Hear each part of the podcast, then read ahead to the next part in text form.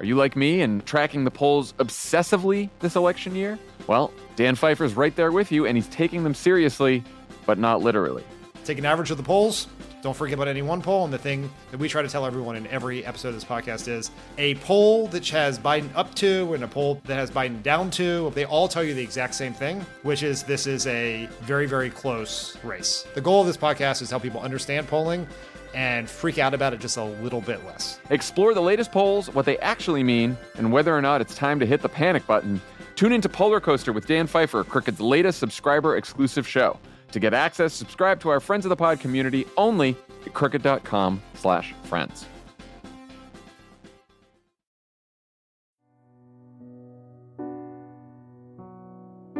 In 2015, Vladimir Putin's number one public enemy, Boris Nemtsov, was shot and killed in front of the Kremlin. He was a relentless critic of Putin, corruption, and war in Ukraine. Then he was assassinated. I'm Ben Rhodes, writer and co-host of Pod Save the World, and I'm teaming up with Boris's daughter, journalist Zhanna Nemtsova, to tell his story in Crooked Media's new podcast, Another Russia. Together, we uncover what happened to one family and an entire country, and ask whether another Russia is possible. New episodes every Monday. Listen and subscribe wherever you get your podcasts. Mr. Chief Justice, may it please the court. It's an old joke, but when an arguing man argues against two beautiful ladies like this, they're going to have the last word. She spoke, not elegantly, but with unmistakable clarity. She said, I ask no favor for my sex. All I ask of our brethren is that they take their feet off our necks.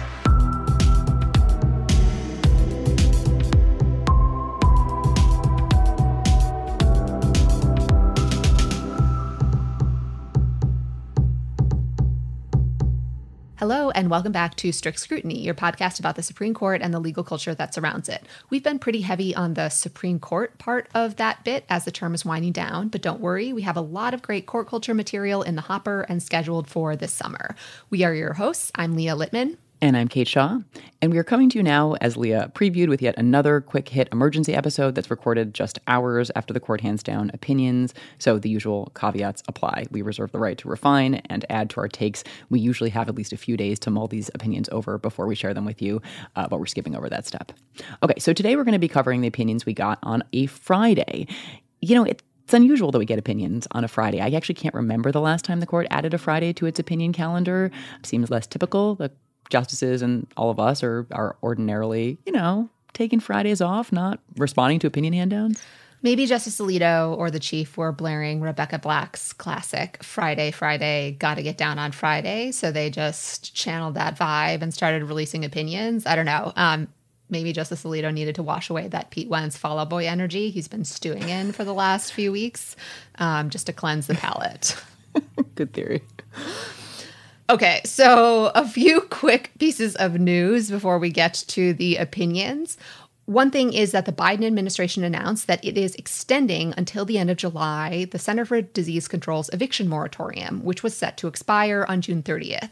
This change is potentially significant because, as we noted on Monday's episode, the court has before it an application to prevent the CDC from enforcing the eviction moratorium. A district court had invalidated the moratorium but stayed that ruling, that is, didn't have its ruling go into effect.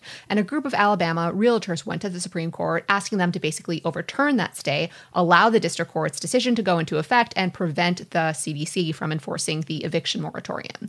When the moratorium was set to end in June, the moratorium would have had like basically two weeks left by the time briefing was completed at the court, and that might have been a reason for the court just to let the moratorium expire and do nothing.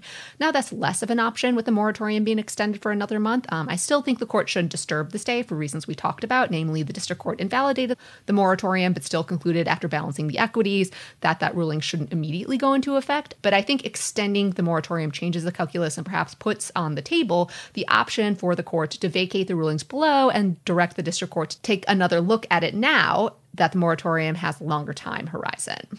And the second piece of news we wanted to flag was that just before we started recording, Attorney General Merrick Garland announced that the Department of Justice is bringing a lawsuit against Georgia's voter restrictions, the ones that were passed in the wake of the 2020 election, as a violation of the Voting Rights Act. So it is actually enforcing the Voting Rights Act. Um, interesting that At they least and- while it can. well, because it's Friday and Brnovich is going to come down next week because we didn't get it today. That's the big Section 2 case out of Arizona. Um, so, yeah, just under the wire, going to get this announcement out. We don't actually really know what shape the lawsuit will take, um, but it is interesting that they announced today that they would be bringing the suit. Right. And then Brnovich will return us to the good old days where diluting the Voting Rights Act is what's necessary to enforce the Voting Rights Act. So there you go. Now to the opinions we actually did get today. The first is TransUnion versus Ramirez. Um, when we were debating whether or not to do a quick hit, um, once TransUnion came down, that was an immediate reason to do the quick hit emergency episode because this is an important class action and standing justiciability case. It's also the case in which noted squish Justice Thomas continues his further drift left. Again, this is a joke. He is not drifting left. But this does now make two opinions this week where he has joined the court's three liberal members in dissent against a five justice conservative majority. This also makes it the second example this week where the shift from the 5 4 conservative court to the 6 3 conservative court made a difference. Had Justice Thomas voted with the liberals while Justice Ginsburg was still on the court, they would have had a 5 4 majority rather than being in dissent. So I definitely agree that Justice Thomas is not drifting left, but I am honestly, I, I, feel like I'm ready to say that something is up with him. Theories include maybe he is a very persuasive, sensible pragmatist among his law clerks this term.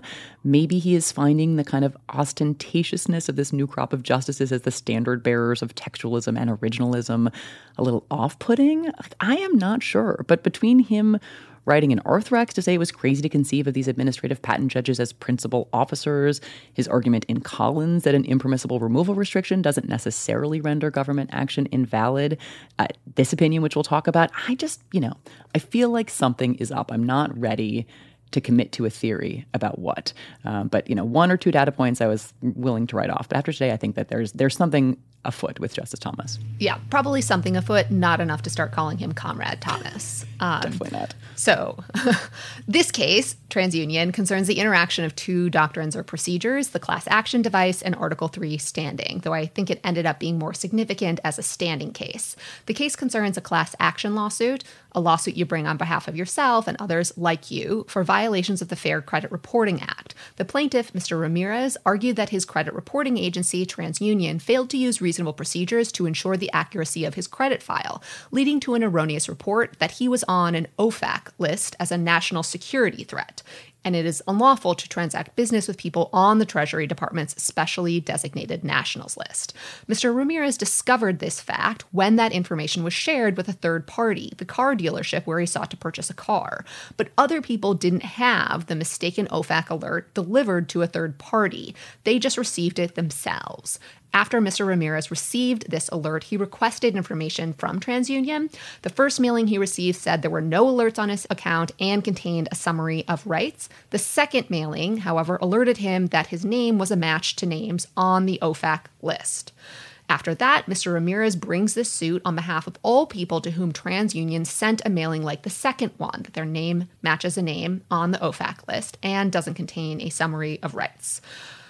He argued that the credit reporting agency had violated the Fair Credit Reporting Act in three ways. First, by failing to follow reasonable procedures ensuring the accuracy of the information. Second, by failing to disclose all information when making a disclosure to a consumer. And third, by not sending a summary of rights together with third mailing that contained the disclosure. Some people on the class, like Mr. Ramirez, had false credit information reported to third parties, but others did not. And the bottom line in the court's opinion is that only those people who had false credit information shared with third parties have standing.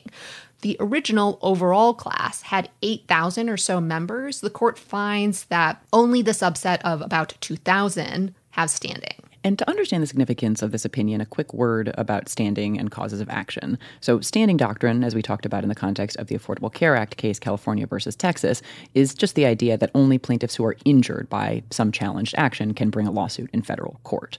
Um, now, in previous cases, the court has said that it is easier for plaintiffs to establish an injury, in fact, if Congress, by statute, gave them some statutory right and authorized them to sue for a violation of that right. Basically, even if you weren't injured in the absence of a statute, you could be injured once Congress created a right of action. The idea is, in part, that when Congress authorizes you to sue and gives you a right, that's Congress's judgment that you're injured. So you know, the question is where the court might get off saying that you are not injured. So, in a bunch of cases, the court has struggled to draw the line and say when, if ever, Congress giving you some right and a right to sue still means you don't have standing. In Lujan versus Defenders of Wildlife, the court said the so called citizen suit provision of the Endangered Species Act didn't give a plaintiff standing. But the citizen suit provision was odd in that it literally authorized any person to sue. It didn't actually create a right in any particular class of people. Then the court took a bunch of cases that might have decided the issue of when Congress does create a right in a particular class of people, when that nonetheless isn't sufficient for standing, but the court never actually came to an ultimate resolution in those cases. It dismissed as improvidently granted the first effort in First American versus Edwards. It ended up vacating and remanding lower court decisions in Spokeo versus Robins and Frank versus Gaos. And in those cases, the court only said that, well, look, there has to be some concrete injury in addition to particularity, but it didn't actually say the right Congress has created here or in those cases wasn't sufficiently concrete. Today's opinion in TransUnion represents the first occasion where the court definitively held that the violation of a statutory right particular to the plaintiffs that a plaintiff had asserted did not give rise to standing, and that could have significant consequences in a bunch of other cases, as we'll discuss. Um, and the court also made some other noteworthy conclusions that we'll go over as well. So, what is new in this decision?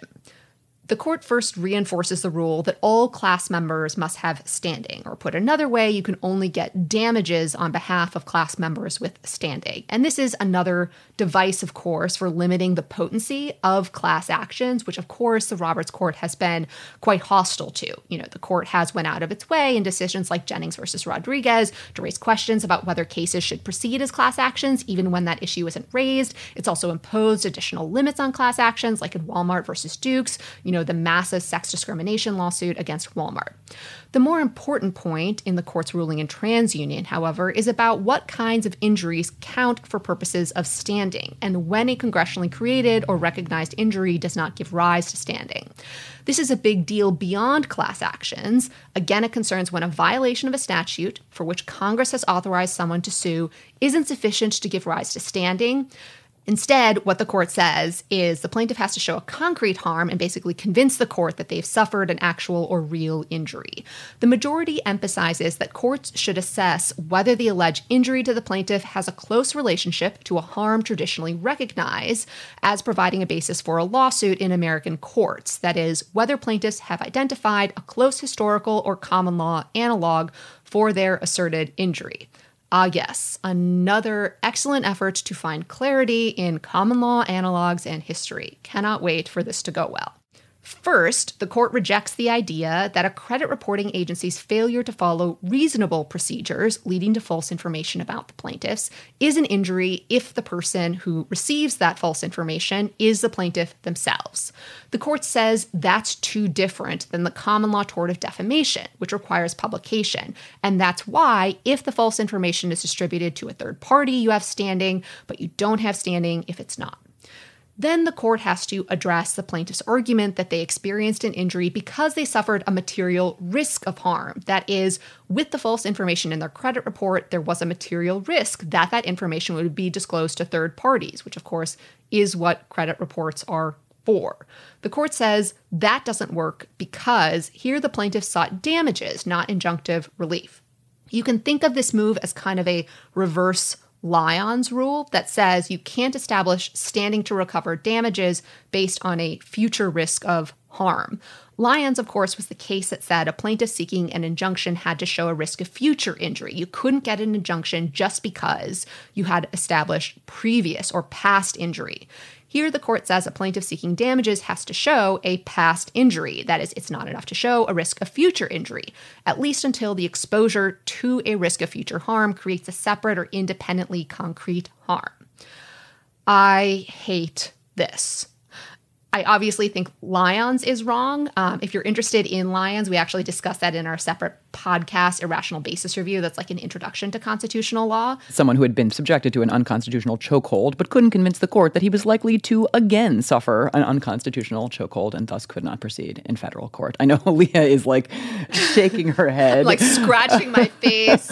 yeah, no, it's. I think it's an interesting way to think about this case as like animated by similar and similarly misguided logic. Yeah, and it's just it's again, it is unnecessarily formal once you conceive of it through the lens of Article 3 and the court's definition of injury. Here again in TransUnion the court has said, well what you need is a concrete injury, right? Something that's real. Well, if your risk of future harm is sufficiently real and concrete to allow you to sue, then who the F cares what kind of remedy you're seeking for that concrete, real risk of future harm? Why can't you just seek damages for having been exposed to a risk of concrete harm? It drives me bonkers. Justice Kagan, at oral argument, brought out how this division was artificial and just didn't make sense in a world in which you were conceding that there was a substantial risk of harm that would have allowed the plaintiffs to seek injunctive relief during the period in which they faced that risk of harm. So let's play that clip here. Mr. Clement, suppose that there's a carcinogen, which when it is in your drinking water, you have a 50% chance of getting cancer. And suppose Congress passes a law that everybody exposed to that carcinogen can sue and obtain statutory damages. And suppose that there's a class action of people exposed to that carcinogen. Does that satisfy Article 3?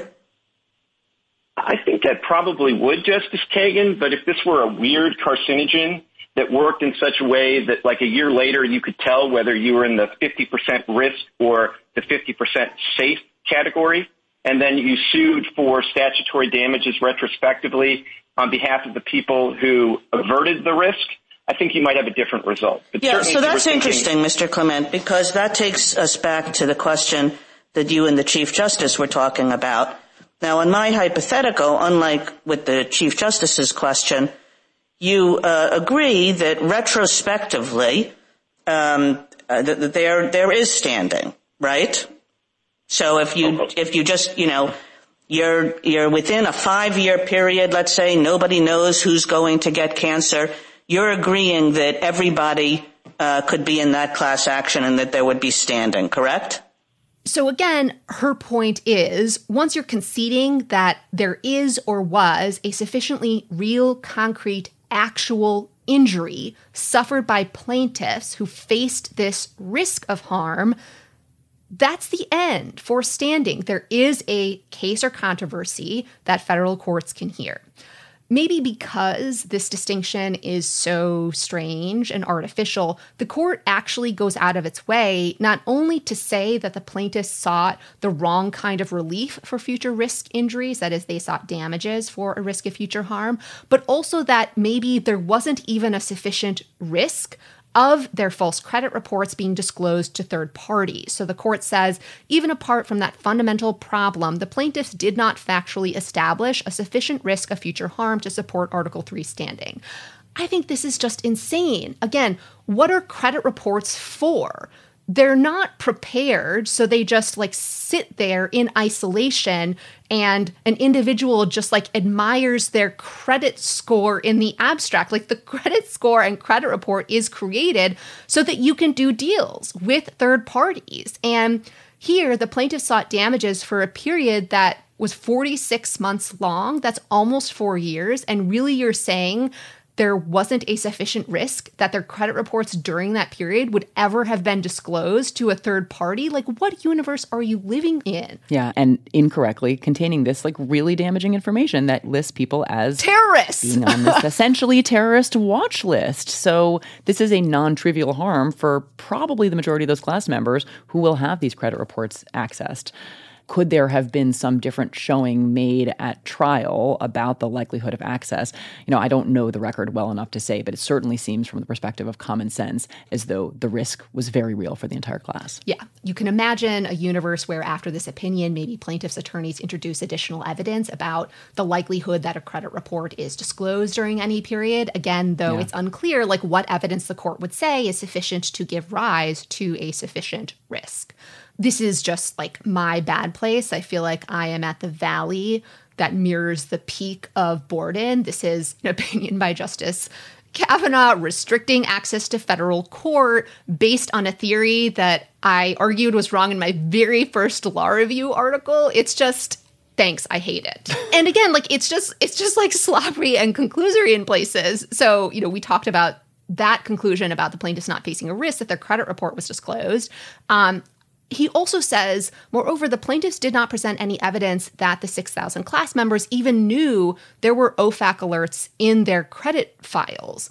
But the class that was certified was for people who received a second mailing like Mr. Ramirez had. That is, who received a mailing letting them know that their name matched a name on the OFAC list. And the majority's only response to this is like, well, maybe they didn't open the letters it's again it's just very strange like what they are saying is plausible and isn't plausible. And i think it's a real failure to empathize with people who might be in a different financial situation or socioeconomic status as you.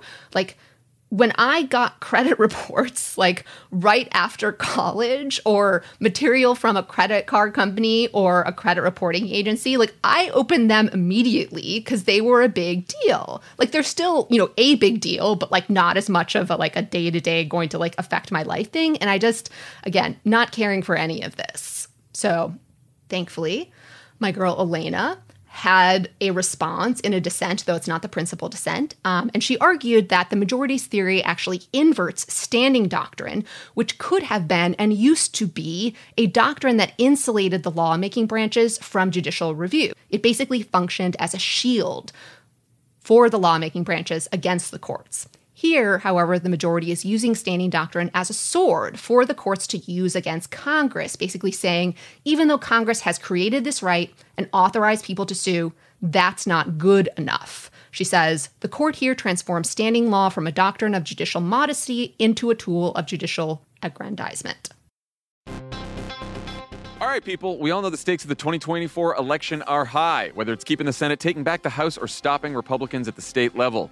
If you're ready to make a real difference, sign up for Vote Save America's 2024 volunteer program. And just to make it interesting, we're pitting you against each other. Vote Save America will sort you onto a team, east or west, and you'll compete with a community of other volunteers to maximize your impact on the ground with opportunities tailored to you and the causes you care about.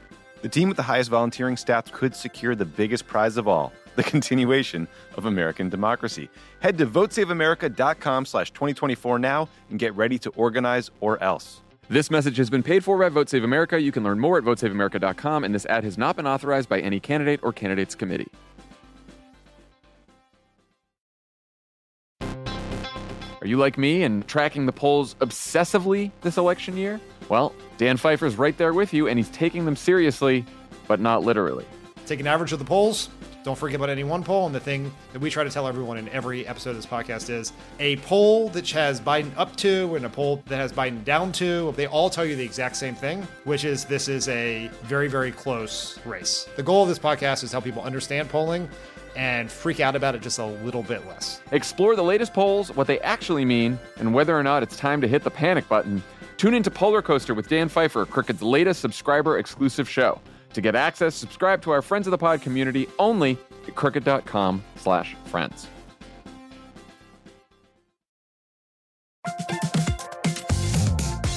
Guys, it's been a rough year. It's going to get rougher, and you deserve a little treat for not going insane yet. You could head to the local tiki bar and tell the bartender, do your worst.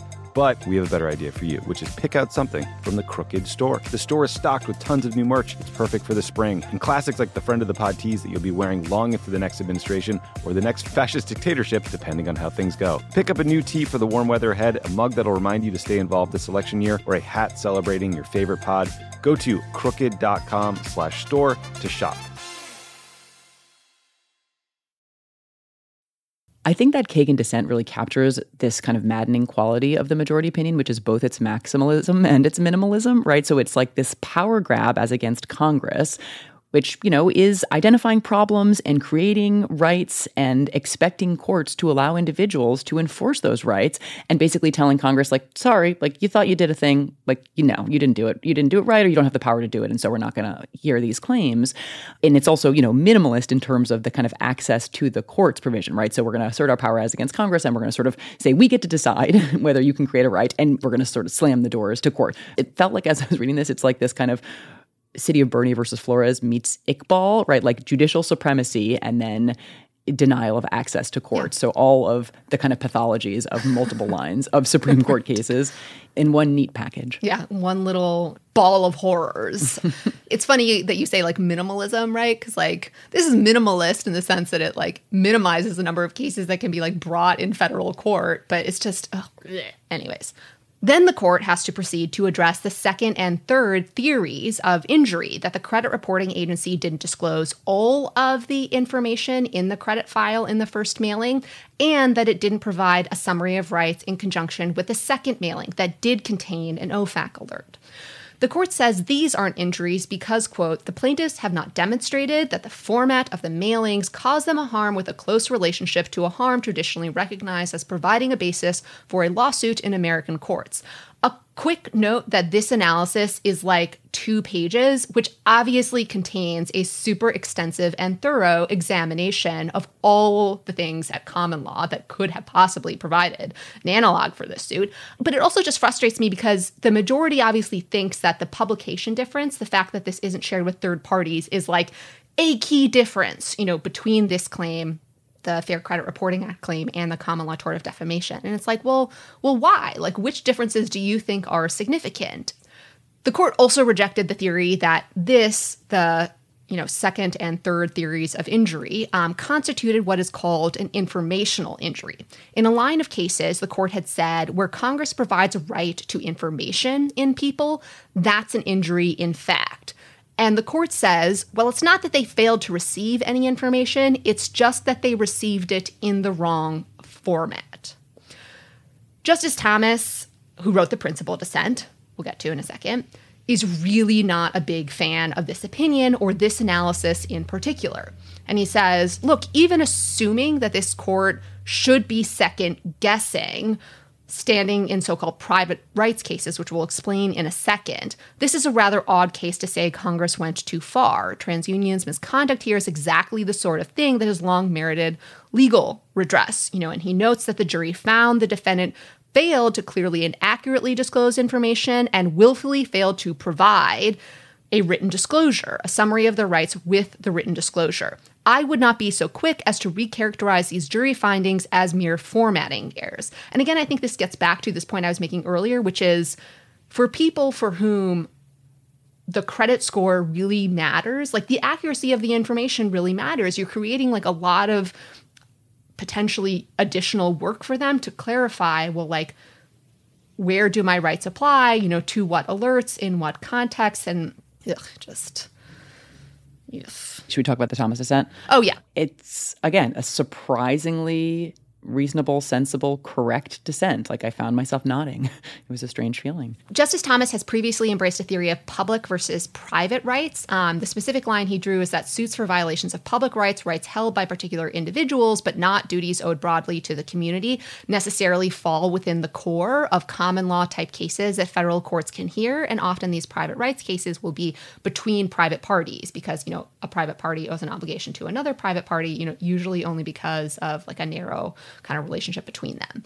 Um, interestingly, you know, Justice Thomas has floated this theory before, including last year in a concurrence in Thole, another bad standing opinion by Justice Kavanaugh. Um, but in that concurrence, in Thole, Justice Thomas was joined by Justice Gorsuch, who I guess like rethought his join or something like he didn't bother to explain like why he thought the Thomas opinion was right before but isn't right now or like why this case isn't a private right whatever Neil um and here, you know, because TransUnion violated duties owed to particular customers, Justice Thomas would say there's standing, again, because it's a duty to particular parties, rights held by particular individuals. Um, so, as he notes, you know, were there any doubt that consumer reporting agencies owe these duties to specific individuals and not the larger community? Congress created a cause of action providing that any person who willfully fails to comply with a FCRA requirement with respect to any consumer is liable to that consumer. Um, I think it's actually worth reading a couple of excerpts from the Thomas dissent because they're you know, just really clear and I think very persuasive. So he calls the majority's approach remarkable in both its novelty and effects. He says, Never before has this court declared that legal injury is inherently insufficient to support standing, and never before has this court declared that legislatures are constitutionally precluded from creating legal rights enforceable in federal court if those rights deviate too far from their common law roots. According to the majority, courts alone have the power to sift and weigh harms to decide whether they merit the federal judiciary's attention. In the name of protecting the separation of powers, this court has relieved the legislature of its power to create and define rights. Go on, Justice Thomas. That is so good. He ends. Can I just read the ending Yeah, too? I don't no, want to go on too long. But so, so he ends. It's not an Elena Kagan level burn, but it's still very soothing to my soul. Oh, the, the end, the end almost is actually. So he, he closes with this. So he says basically the majority asks a single rhetorical question. Who could possibly think that a person is harmed when he requests and is sent an incomplete credit report or is sent a suspicious notice informing him that he may be a designated drug trafficker or terrorist or is not sent anything informing him of how to remove this inaccurate red flag? The answer is, of course, Legion, Congress, the President, the jury, the District Court, the Ninth Circuit, and four members of this court. I respectfully dissent. It's pretty fiery. Yeah, no, you're you're right. It is. Um, so maybe it is worth just stepping back a second and thinking about like the implications of this theory. You know, it could possibly have major implications for the enforcement of a variety of federal statutes. You know, statutes that create privacy harms, which might be difficult to quantify or might be difficult to identify, like a precise common law analog, again, particularly in a universe in which privacy now encompasses a bunch of data and other more abstract information about us than it did at common law. Um, another question is, of course, going to be, you know, how close does the common law analog have to be? How about, you know, the old Fair Housing Act case that the court, you know, decided under the previous era of standing in which it held that so-called testers, that is, people who didn't actually want to purchase a home but went around soliciting information about buying a home, did have standing to raise a housing discrimination claim in violation of the Fair Housing Act just because they, again, were denied information or given incorrect information that Congress had said they were entitled to. Or how about a company releasing a toxin that creates like less than a 50% risk of disease? You know, all of these things I think are now kind of called into question in a way that just hadn't been true before. Um, the other thing I would flag is that nominal damages cases, which the court had basically greenlit in Uzuegbunam versus Preczewski, um, you know, now this case I think has a real potential to limit the availability of nominal damages because plaintiffs now have to convince courts not only that their legal rights were violated, but were violated in a way that is sufficiently real or concrete such that judges think they were harmed. So before we leave this case, maybe let's flag one other thing, or maybe two other things. So um, Justice Thomas, as we've been saying, wrote the lead dissent. He was joined by Justices Breyer, Sotomayor, and Kagan.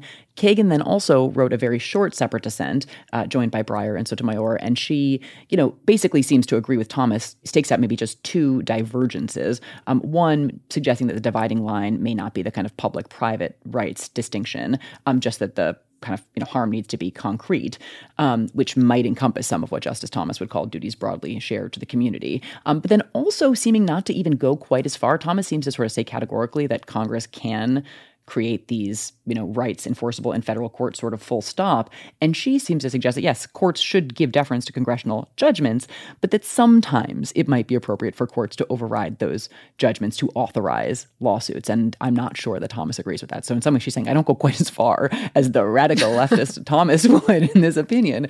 Um, but then the other thing is a stylistic point i wanted to make which is that you know it's notable that the she and the other liberals are joining thomas. And so you could imagine her separate writing saying i join the very fine dissent of Justice Thomas. And I just add a couple of thoughts in the same way that, um, you know, remember Kavanaugh oh, yeah. in the Lange case we talked about a couple days ago, Roberts' thorough, thoughtful, separate writing. And like, she just is not going to do that, right? Like she's she's she's voting with him. Like that kind of speaks for itself. Yes. But there's no need to kind of gild the lily there, or to even kind of draw attention to it, right? She just writes a couple of separate pages and then like and then she raps. And anyway, just wanted to flag that. I that's I think definitely a better way to do it. Yeah, no, it's definitely a better way to do it, and especially when compared to her concurring in the judgment in the Collins versus Yellen case, in which she wrote a separate concurrence to say, "Well, I'm not going to join that crazy shit that Alito wrote, even though I agree with his bottom line." You know, this totally. this is still a compliment, even though it's not over the top and overwrought. Exactly. Like that's how Kagan does compliments. Exactly. My presence itself is, is, a, right. is a blessing. I'm on your opinion. Yes. Um, two small things. One is, you know, an implication of this case that Justice Thomas noted in a footnote is that perhaps these cases, even though they cannot be brought in federal court, could be brought in state court, given that state courts are not bound by the same Article 3 justiciability limits as federal courts are. Um, he does, however, note, you know, something of an oddity that this creates state courts as the sole forum for federal law claims. Um, but again, that implication is worth noting. I think it possibly could lead to like parallel litigation in some otherwise you know unified class cases where you get defendants you know seeking the dismissal of some plaintiffs and then those plaintiffs have to proceed in state court but the plaintiffs withstanding can proceed in federal court you know good for i guess class action defense lawyers maybe not so good for class plaintiffs the other thing we wanted to say is shout out to recent strict scrutiny guest, Rachel Bayefsky, who was cited in the majority opinion. Her article, Constitutional Injury and Tangibility in the William and Mary Law Review, was cited by the majority opinion in TransUnion. She hasn't even started her tenure track law teaching job. So nice work, Rachel. One quick note about the odds of opinion assignments that this creates. Oh, yeah. So this was a March sitting case, TransUnion, um, but there were only six cases in the March sitting and six cases in February, which makes it a little bit harder to guess, you know, who's writing what. But Justice Alito has not written in either March or February yet. The only outstanding February case is Brnovich. The other justices who haven't yet written in February include Justice Kavanaugh, but Justice Kavanaugh has now had six opinions, whereas Justice Alito has only had four. Justice Thomas has had seven opinions. He hasn't written yet in February. And I think that rules him out, right? Like, why would he get eight opinions and Justice Alito has four or Wait five? a second. So Alito could have both Brnovich and Bonta, the California disclosure case. American I was just about to raise oh. that. I hadn't clocked that. Holy Buckle shit. up, my friends. Um, wow. Now, of course, again, it's possible Justice Kavanaugh gets the Brnovich assignment. It's possible Breyer does, but again, both Kavanaugh and Breyer have six opinions at this point. Justice Alito only has four. I think he needs two more opinions. And again, he hasn't written any opinion in February or March. Brnovich is the only possibility for a case he could write in that sitting. Um, other remaining opinions include Americans for Prosperity, the California disclosure law case. Wow. So I think it's more likely the chief would keep Americans for Prosperity, and yeah, he hasn't okay. written an opinion in April. So I'm not, you know, as high on the possibility that Alito would have Americans for Prosperity, but I do think the odds of Alito having Brnovich increased. That's really bad. so okay, well we will leave TransUnion there. Um, what should we talk about next? Second opinion is HollyFrontier Cheyenne Refining versus Renewable Fuels Association.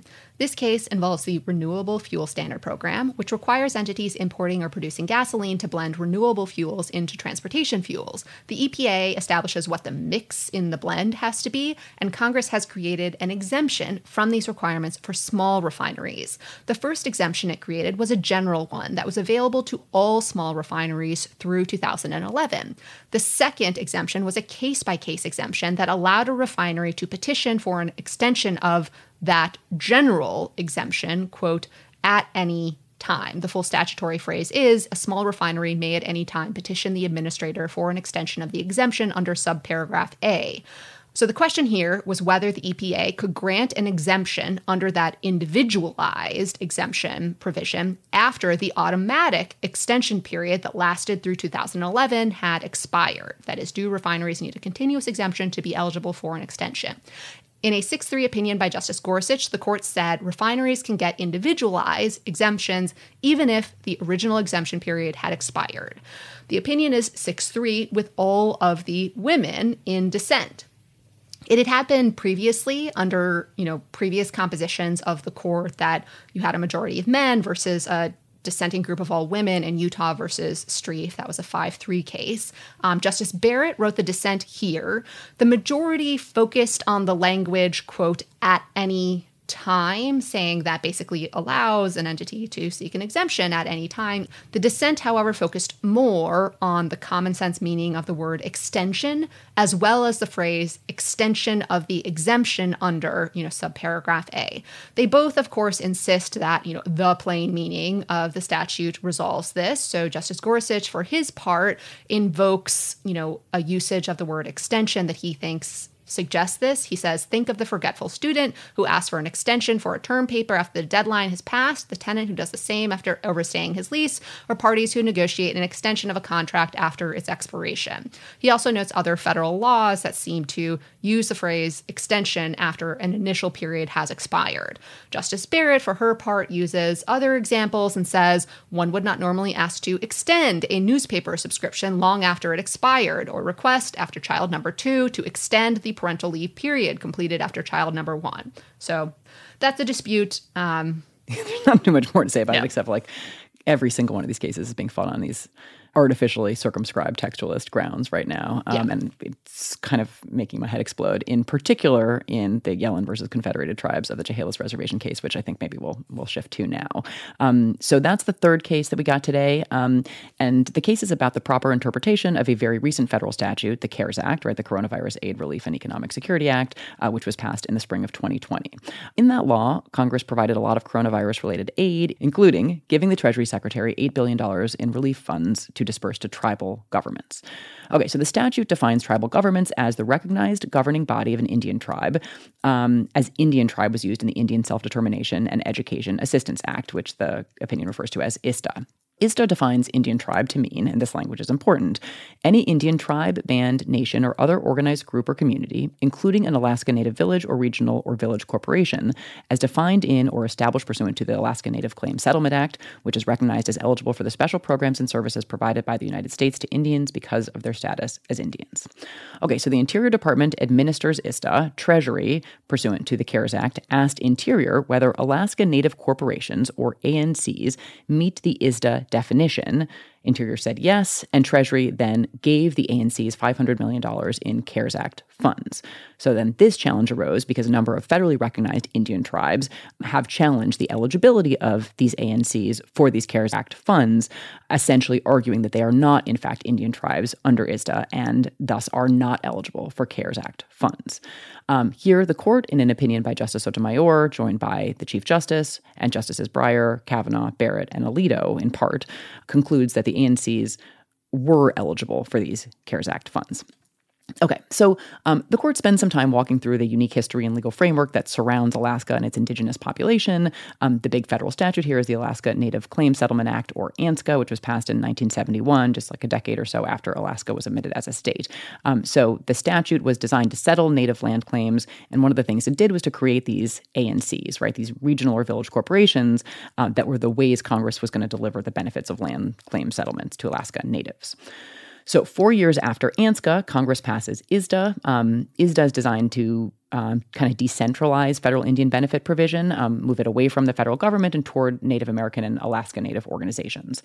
Okay, so ISDA allows any Indian tribe to request that the Secretary of Interior enter into a self determination contract um, with a designated tribal organization. An Indian tribe is defined as maybe I'll read this language one more time because then the opinion goes on to parse it. So, any Indian tribe, band, nation, or other organized group or community, including any Alaska Native village or regional or village corporation, as defined in or established pursuant to the Alaska Native, Claims Settlement Act, which is recognized as eligible for the special programs and services provided by the United States to Indians because of their status as Indians. Okay, so do ANCs fall within the statutory definition, right? That is really the question. So ANCs are mentioned there. So if the statute just stopped after you know, mentioning ANCs and ANCSA, then I don't think the question really arises. But sort of the issue is The, the last clause of the statute says, which is recognized as eligible for special programs and services provided by the United States to Indians because of their status as Indians. Um, and the tribes who are challenging the eligibility of the ANCs for these funds argue that they this language doesn't apply to ANCs. Um, ANCs are not recognized as eligible for special programs and services. They're not recognized um, as, and what they sort of say the language here it basically is shorthand for or a term of art for federally recognized. Um, and it is pretty clear that these ANCs have not been recognized by the federal government in this kind of sovereign political sense of recognition. Um, so Sotomayor decides that the plain meaning of Indian tribe under ISDA does encompass ANC. So again, this is very much styled as an opinion about the plain meaning of the statutory language. Um, basically, the fact that these ANCs are eligible for benefits under ANCSA means that they are under ISDA eligible for the special programs and services provided by the United States to Indians. Um, it would be strange, she says, to list ANCs in this statute and then to exclude them from the final provision of the statute. Um, and she says, even if this reading is wrong, that that kind of ANCSA benefits makes them recognized in the sense of the last part of the statute, the fact that they are separately listed in an earlier part of the statute means that they are also eligible, even if you ignore the final provision of the statute. Yeah, so that was kind of a weird opinion structure to me. Like, on the one hand, the court says the recognition clause does apply to ANCs. It's just that the recognition clause just means eligible for programs and services provided by the U.S. to Indians because of their status as Indians, including the Alaska Native Claims Settlement Act. Um, but in the alternative, the recognition clause just doesn't apply to ANCs at all. Like it can't be both.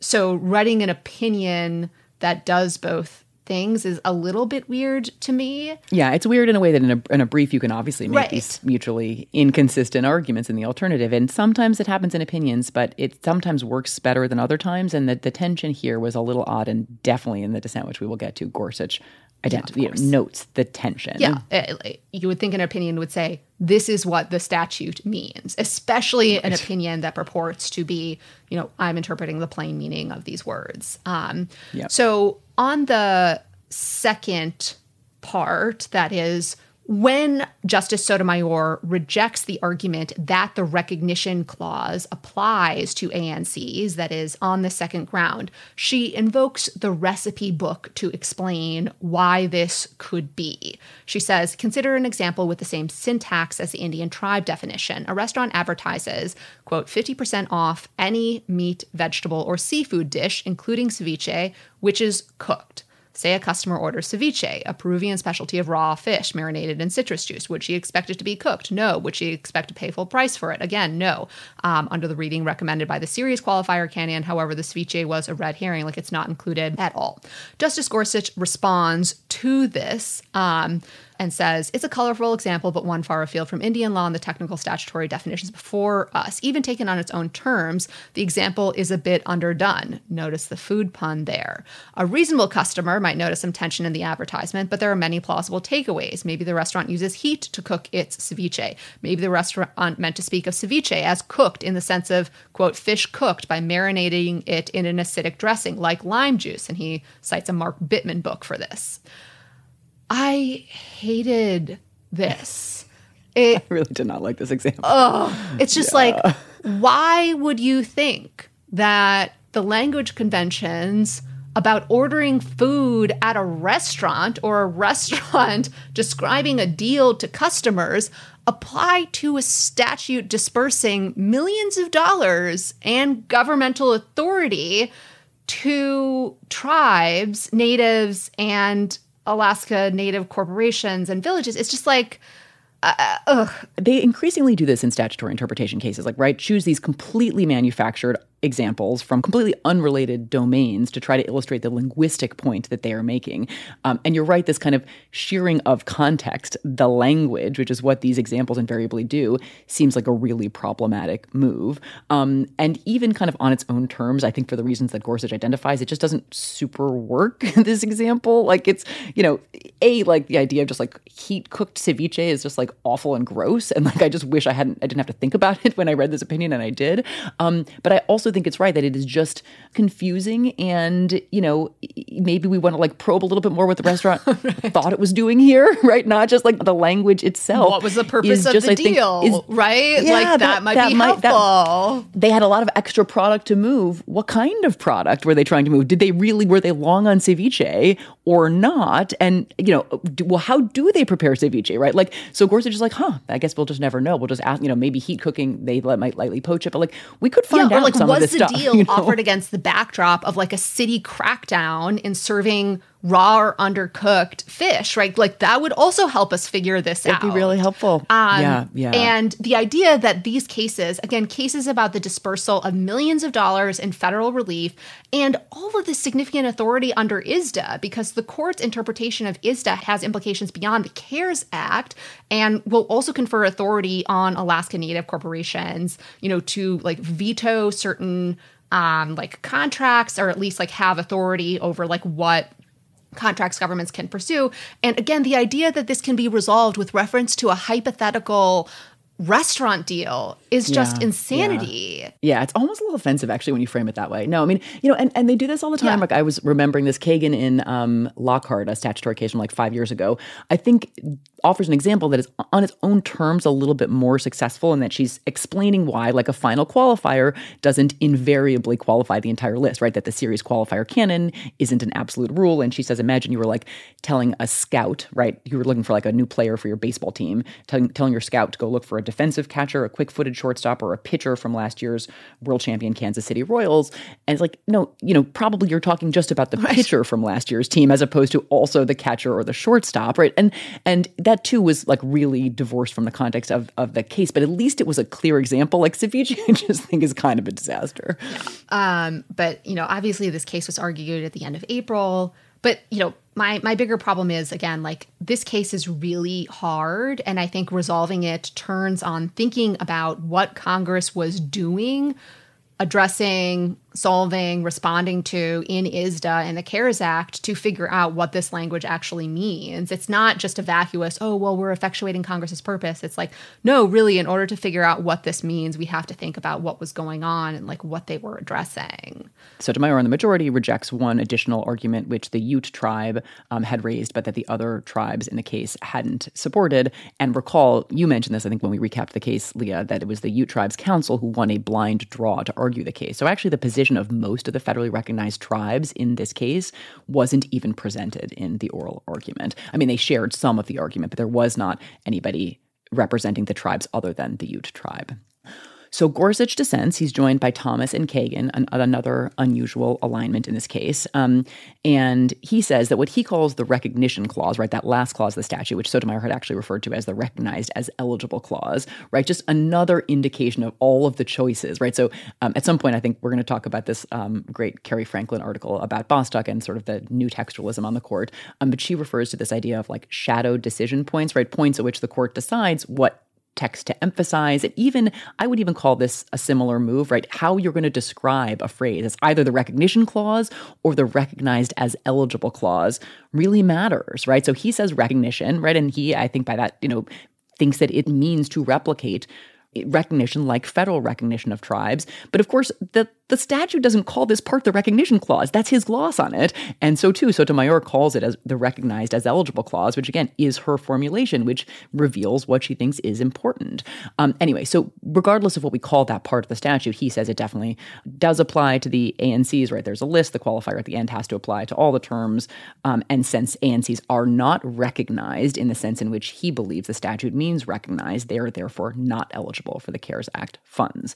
Um, he sort of, I don't know, maybe I'm overreading this, but he refers to the majority opinion as using a plain meaning approach. And he puts plain meaning in scare quotes. And it almost felt like he was a little bit like, offended that she was using the phrase which he i think believes to be you know his phrase obviously many justices before him have used it um, but it, it's there was something it felt almost like kind of like mocking but again maybe i'm overreading it but either way, he says recognition here, it's a term of art in Indian law. It does mean this kind of government to government recognition, and that does not describe ANCs who have not been treated as federally recognized for other purposes. Just to echo sort of what you said about what's frustrating about this case, Leah, is, you know, the text just isn't clear, I don't think. I think it is a confusingly worded phrase on which hundreds of millions of dollars rest. And each side claims that that their reading is clearly the better one. And it is kind of maddening that we're in this moment in which each side sort of pretends the text is clear, the entire fight is had on that terrain. Each opinion, I think, is relatively persuasive in making its case. But it does seem, like in support of the Gorsuch opinion, that there are lots of very good policy reasons that you might want to give this federal aid to federally recognized tribes and not these big for profit corporations. Um, it also seems as though, look, Congress created these corporations. It really likes, you know, it has, it has given all kinds of benefits to these corporations. Maybe it did prefer to disperse these aid funds directly to these corporations rather than to federally recognized tribes. Congress may have wanted to do either of those things. Congress may not have actually been sure which of the two it was doing. But the fact that we can't even entertain those questions or debates, I think, is just a huge problem in the way statutory cases are being debated and decided right now. Totally agree. Um, it's like having these fights with like both of your hands tied behind your back, your eyes closed, yeah. and just like rolling on the floor in the dark. At some point, I wish that someone or some group of individuals on the court would make some of these points explicit, right? Rather than simply deciding that these are the terms of every statutory case and we're never going to even sort of raise the question of whether we should be looking elsewhere. I think that that's right. Um, but you know there are these institutional incentives for members of the court not to do so because like if they do that right they are calling into question like their interpretive bona fides and like whether they are in fact textualists which like might minimize their credibility in like other statutory interpretation cases. Like maybe that matters maybe it doesn't but like it's not insane to me that you know they at least think about that. So that's all for today. Um, we will get more opinions next week though when they will finish is unclear, thanks to our producer, Melody Rowell, who has continually been on standby doing these emergency episodes, even while the court is not giving us super advance notice about when they are releasing opinions um, or when they might finish. Thanks to Eddie Cooper for making our music. Thanks to Liam Bendixson, our intern for the summer. And we'd like to invite you, our listeners, to submit tips on interesting non Supreme Court writings and developments to our email address, which is strictscrutinypodcast at gmail.com. As we mentioned when we discussed the Wisconsin statutory interpretation case that was shared with us by a listener. Um, and we love to cover non Supreme Court developments as well. So please, if there's something interesting, feel free to write in. Thanks, as always, for listening.